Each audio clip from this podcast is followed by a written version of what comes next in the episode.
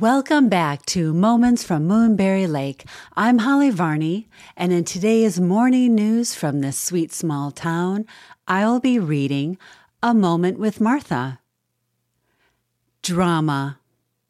I have been thinking a lot about the drama I have voluntarily invited into my life. What makes it even more ridiculous is that it's not even real, which I suppose is worse and makes me appear bonkers.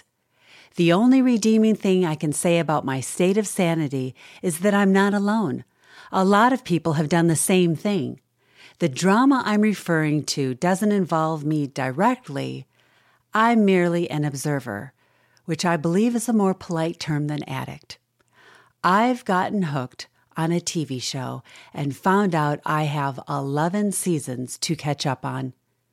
The high level of drama drew me in like a smoker to nicotine and a diabetic to a donut.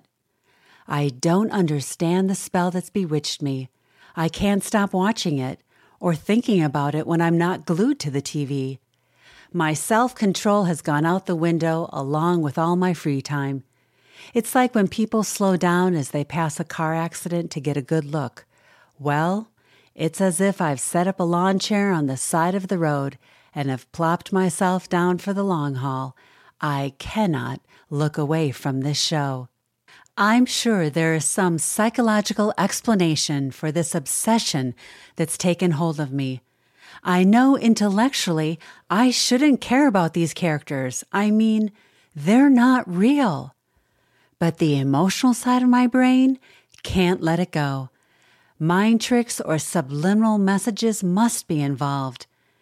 When I looked worried, my husband asked what was bothering me, and I told him I couldn't stop thinking about this TV show character.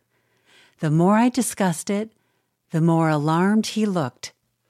You mean this person is imaginary? he asked.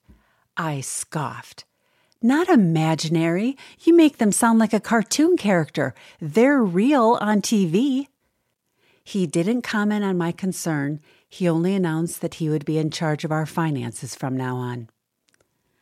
I talked to one of my grandchildren about it, and he laughed, saying everyone binge watches their favorite shows. Binge watching wasn't a part of my culture growing up. If you loved a TV show, you had to wait a full week to see the next episode. The space in between allowed you to carry on with your life normally and not be preoccupied. Now I've been sucked into this world where I can watch it all day, neglecting getting dressed or making meals. The result is that I haven't showered in three days, all the snacks in the house are gone, and my husband says I'm killing him by starvation. Eating whole meals and hygiene aren't the only things that have gone to the wayside. I've substituted reading, puzzles, and lunch with friends for watching this never ending drama. My brain is on an adrenaline high from constantly being entertained, so it's interfering with my sleep. The lines between the real and imaginary have been blurred as I spend endless hours watching TV from my sofa or bed. It may not be a fulfilling life, but at least it's comfortable. The lack of movement and exercise is also turning my muscles to mush. I realize that I need an intervention. The only solution is to go cold turkey. I'm stepping aside from it all to get back to exercising and living life. I'll finish sewing projects, clean the house, visit a neighbor, cook a good meal, and pay attention to my husband.